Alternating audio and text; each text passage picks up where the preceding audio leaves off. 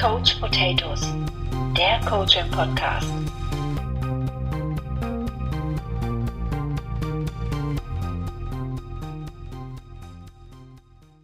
Halli, hallo, hallöchen. Wir sind ohne Thema und wir rufen jetzt unsere Themenbeauftragte. Melli, hast du ein Thema für uns? Ein Moment, ich mische. Was mischst du da? Unsere Points of View Flow-Karten. Tata! Könnt ihr sehen? Light. Licht. Was Licht. ist denn das? Licht. Ist das ein verbrannter Stück Kuchen? Also ich äh, kann das Wort kann ich lesen, aber das Bild kann ich tatsächlich ähm, Das Bild kann ich auch nicht richtig ganz schwer sehen. einordnen. Das sind Blätter am Boden und die werden von so einem Lichtschein erfasst. So eine Herbststimmung. Ja, das passt ja zu meinem Schwitzegefühl. Bei mir sind es gerade viele Grad, ja. Ich bin ja ein Kaltblüter. Ich fühle mich am wohlsten bei 17 Grad. Bei mir sind so um die 22 Grad.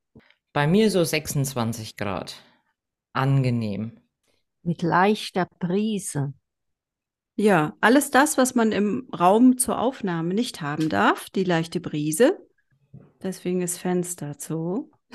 Ach so, Sommermonate haben doch was Schönes an sich. Man muss ja auch mal so ein bisschen außer, aus seiner Komfortzone herausgehen. Und ich befinde mich gerade außerhalb meiner Komfortzone und stehe nicht im Licht, sondern im Schatten, Wieso stehst du im Schatten? weil mir zu warm ist. Da stelle ich mich in den Schatten.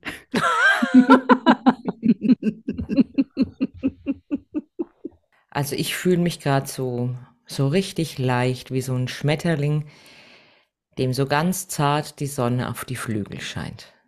Total entspannt, total relaxed. Mir fehlen die Worte. Ich bin in deinem Bild. Ich habe heute hier aus dem Fenster geschaut.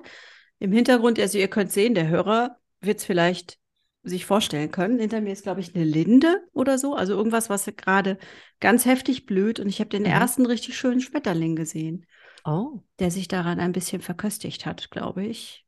Ich glaube, das ist sehr lecker, was da gerade am Baum hängt. Wir haben sehr viele Insekten. Und vielleicht warst du das, Melli. Der sah da nämlich auch sehr entspannt aus und hat da einfach ein bisschen gepausiert. ich fühle mich wie so eine dicke Hummel. Hm, Und warum? warum? Du, so dicke Hummeln, die sitzen doch auf diesen großen, schönen gelben Sonnenblumen. Die sonnen sich dann so richtig schön. Die wiegen im Wind mit der Sonnenblume. So richtig schön. Ja, dick, relaxed. Hat eine Hummel eigentlich einen Stachel? Können die stechen? Nein, die beißen. Die, Die beißen. beißen. Wen hast Ja. du heute gebissen? Ich habe die ganze Woche jemand gebissen. Ein Hauen und Stechen. Willkommen im Es Leben. ist, ja. Deswegen bin ich eine dicke Hummel, die auf der Sonnenblume sitzt. Ich habe gerade mal zwischendurch ein bisschen gegoogelt und Mhm. Google sagt mir, dass Hummel nicht nur vorwärts oder seitwärts, sondern sogar rückwärts fliegen können. Also habe ich ein Talent. Ja. Du bist Hummel. überall. Und Hummeln fliegen bis zu 1750 Meter weit. Und überleg dir mal, man sagt ja auch, ähm, normalerweise, ähm, Hummeln haben ja auch viel zu kleine Flügel für ihren Körper. Eigentlich dürften die nicht fliegen. Das hat ihm bloß sie keiner gesagt. trotzdem. Zumindest lese ich hier nach Gesetzen der Aerodynamik, dürften sie Mhm. nicht fliegen können. Richtig. Aber jetzt äh, kommt wohl das Besondere, Hummeln haben biegsame Flügel. Und vielleicht ist das die Besonderheit. Es interessiert die Hummel eigentlich gar nicht, ob sie fliegen kann. Sie fliegt. Da sind wir fast bei meinem Thema, was mich diese Woche beschäftigt hat. Tatsächlich ähm, hatte ich gestern so, so einen kleinen Ausbruch, emotionalen Ausbruch, dass ich mich darüber geärgert habe oder dass ich immer wieder höre, ich würde ja gerne, aber Leute, die sich ein Ziel setzen und dann ganz viele Gründe haben, warum sie es nicht erreichen. Und da habe ich gestern so ein bisschen rumgemoppert und gemosert und bin dann aber auch zum Schluss im Gespräch. Also zwei Coaches saßen dann gestern zusammen und haben sich darüber unterhalten. Und ähm, ich als eine davon habe dann auch gesagt, ich glaube gar nicht, dass es so an dieser, an diesem Nicht-Schaffen liegt, sondern an dem Nicht-Wollen. Ich setze das jetzt einfach mal ganz provokativ voraus. Die Leute wollen auch nicht. Die setzen sich nämlich auch nicht das Ziel, dieses Ziel zu erreichen, sondern einen Zielzustand zu haben. Also, ich will prima Ballerina sein, aber dahin zu kommen, das nicht. Oder ich will auf dem Mount Everest sein, aber da hochlaufen, das will ich nicht. Das ist so meine These. Und gut, so ist es. Was macht man dann mit dieser wahnsinnigen Erkenntnis, die vermutlich schon viele hatten? Ja, sich die Ziele bewusster setzen und auch also wirklich Ziele setzen und nicht Wunschzustände. Also was ist der Unterschied zwischen einem Ziel und einem Traum? So, oder einem Träumchen. Ein Träumchen. Ähm, also ich würde auch sagen, gerade mit dem Ziel setzen, ähm, wie du gesagt hast, ich äh, möchte gern auf den Mount Everest. Ähm, die machen es deswegen nicht, weil es zu viel Arbeit ist sich damit zu beschäftigen, sich die, das Ganze vorzubereiten und dann auch das Ganze durchzuführen. Und viele Leute machen es sich einfach. Ich habe ja seit 25 Jahren mit Zielen zu tun. Mhm. Und ähm, ich merke von Jahr zu Jahr, ähm, dass ähm, aus Firmensicht die, die, die Ziele zu hoch gesteckt sind und Mitarbeiter zum Teil auch ähm, gebeutelt sind, ähm, weil immer der Anspruch höher wird und höher und noch schneller und ähm, und auf der anderen Seite zieht jetzt gerade eine neue Generation nach, denen Ziele scheißegal sind. Ähm, aber man sollte immer auch bedenken, ähm, man muss ja was erwirtschaften, um was verteilen zu können. Und ähm, so super ich New Work und Work-Life-Balance finde, wird mir alles momentan zu sehr zu weich gespült. Und ähm, klar, wir haben einen, einen Arbeitnehmermarkt und wir, Arbeitnehmer können sich aussuchen, wo sie arbeiten, wenn es dem einen oder anderen nicht passt. Aber mir mangelt es so auch an, an Durchhaltevermögen, an wirklichem Willen, um wirklich ähm, auch zu sagen, Mensch, das haben wir jetzt erreicht und, und einfach da dieses, dieses, dieses Zusammenhalten, dieses, ja, es ist, ist für mich so, kristallisiert sich so heraus, dass wir viel mehr Egoismus haben. Ich will eine Vier-Tage-Woche, ich will nur noch äh, dafür auch die gleiche Kohle bekommen und, und alles ist super und schön und, und es ist es aber nicht. Und äh, man muss auch was tun für sein Geld, so sage ich es mal ganz salopp. Ja, da stimme ich dir zu. Man muss auch was tun. Es ist, ähm, wie du sagst, die, die Generation, die jetzt nachkommt, super weichgespült, aber an was liegt es, dass diese Generation so weichgespült ist? Genau, das wäre auch meine Frage. Also was glauben wir, wie, wie sind die da hingekommen? Also wie, wie kommt ihr denn, früher haben wir das so gesagt, wie kommst du denn auf das schmale Brett? Ich vermute, dass die Kinder von klein auf nicht gelernt haben, äh, sich Herausforderungen zu stellen sondern denen wurde regelrecht der Popo gepudert und denen wurde jedes Problem aus dem Weg geräumt. Lass das, Mama oder Papa macht, aber dann selbst mal äh, die Courage zu haben und zu sagen, ich mache das jetzt, ich stelle mich dem Ganzen. No, das erlebst du nicht mehr. Und ich finde, das ist so schlimm für mich, also wenn ich dran denke, wie ich, ich sage jetzt mal Teenager war und ein Problem, dann hat man doch selbst geguckt, dass wir das Problem gelöst kriegen.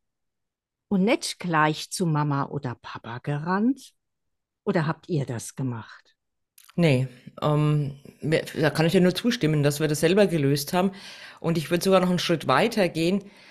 Eltern denken, meine Kinder, was zumindest bei meiner, meinen Elterngeneration, wir sollten es mal besser haben als sie.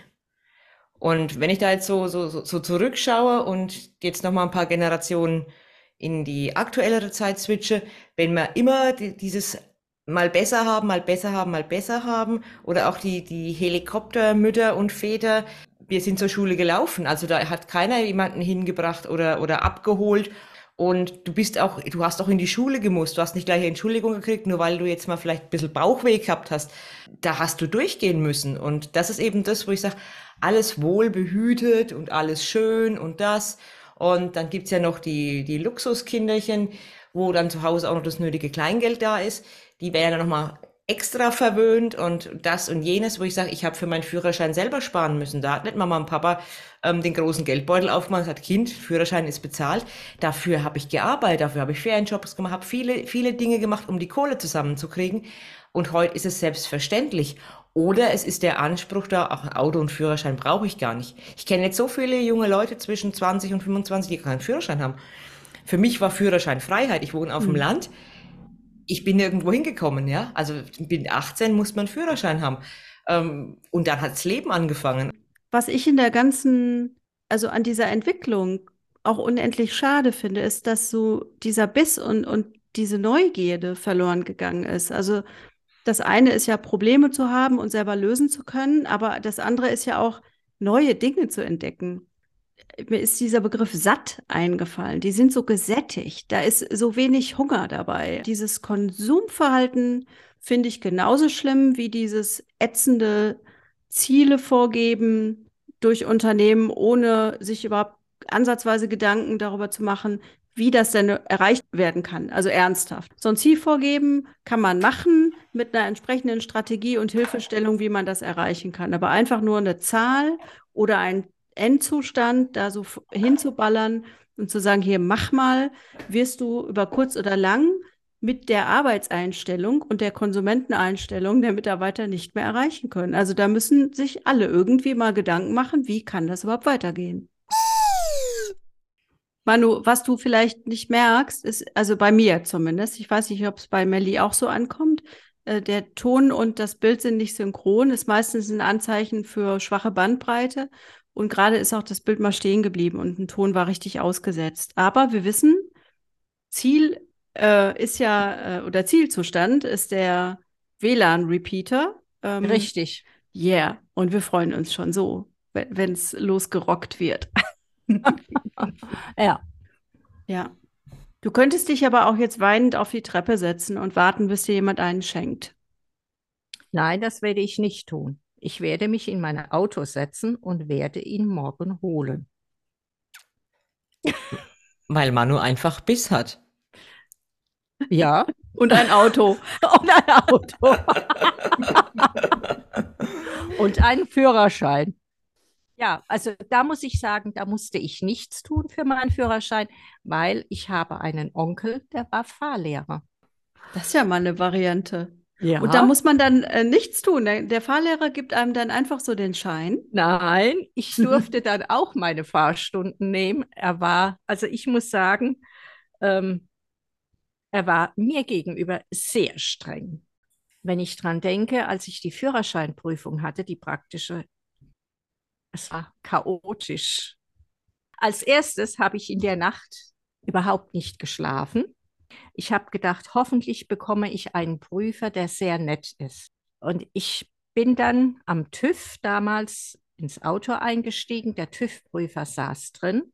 Ich drehe mich rum und denke, oh, bitte den nicht. Das war der schlimmste Prüfer überhaupt. Und den habe ich gekriegt. Ich habe meine Prüfung durchgezogen und dann war noch eine Aufgabe und da sagt er zu mir, bitte fahren Sie 100 Meter rückwärts.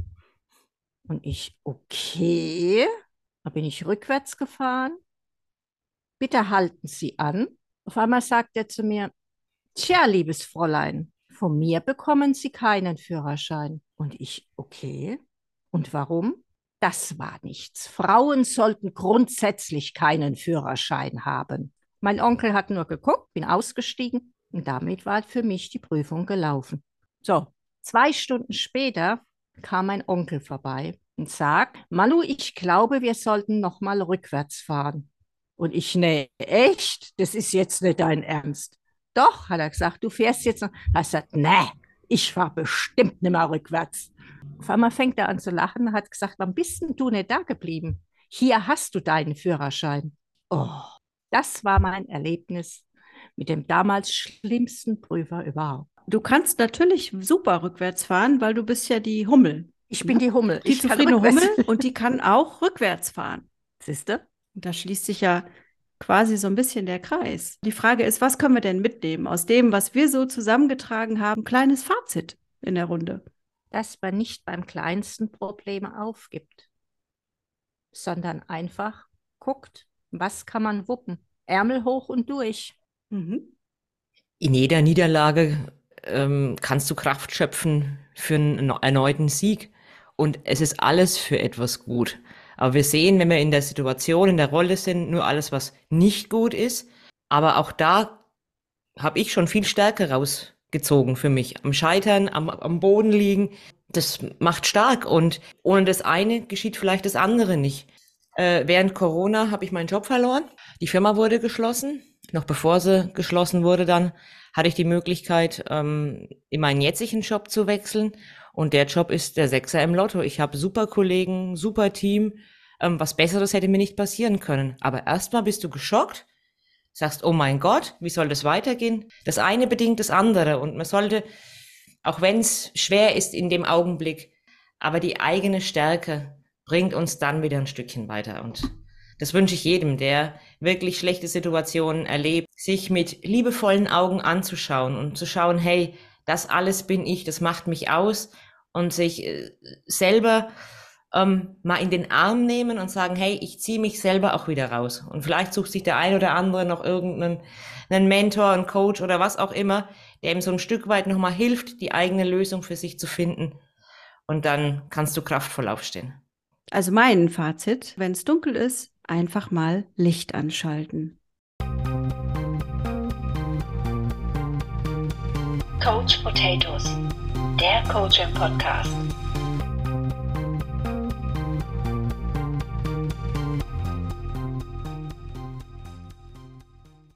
Wie kommst du denn auf das schmale Brett?